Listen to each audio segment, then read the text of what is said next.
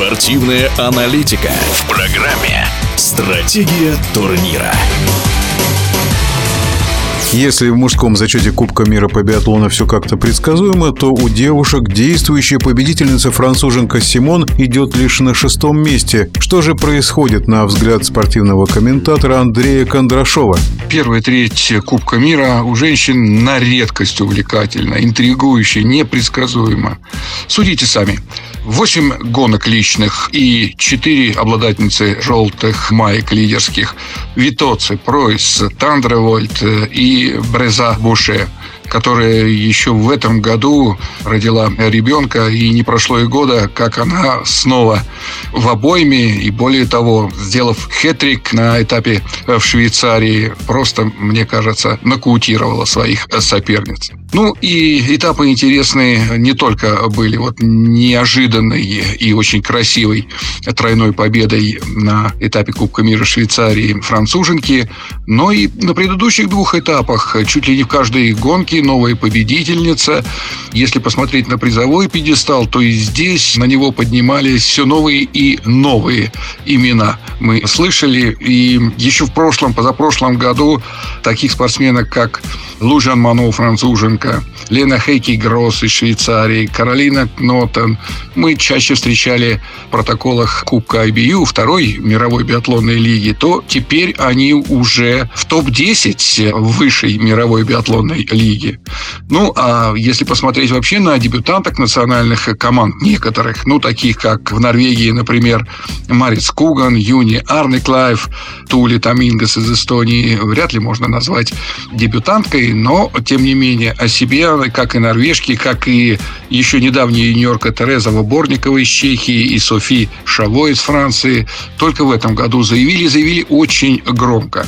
Ну, вот, мне кажется, главная особенность начала нынешнего кубкового сезона – это появление очень большого количества новых имен, это очень высокая конкуренция, и это, безусловно, нам обещает такое же интересное продолжение в новом году.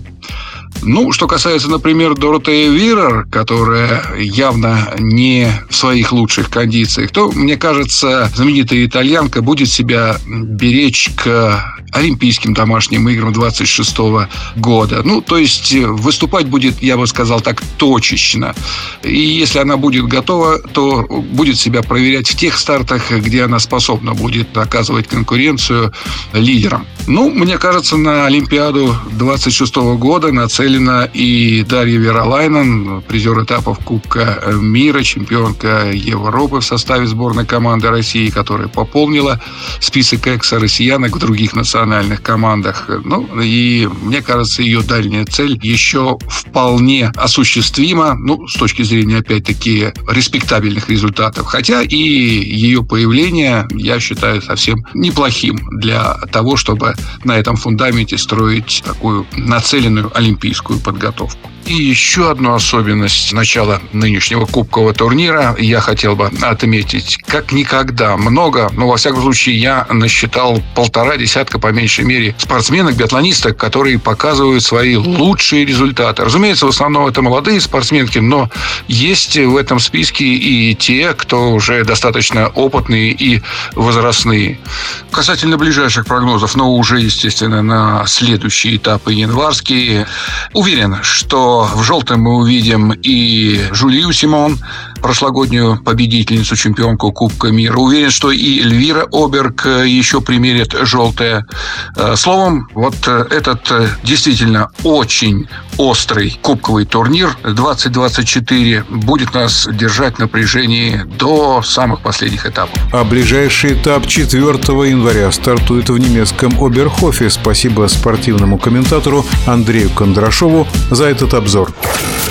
Стратегия турнира.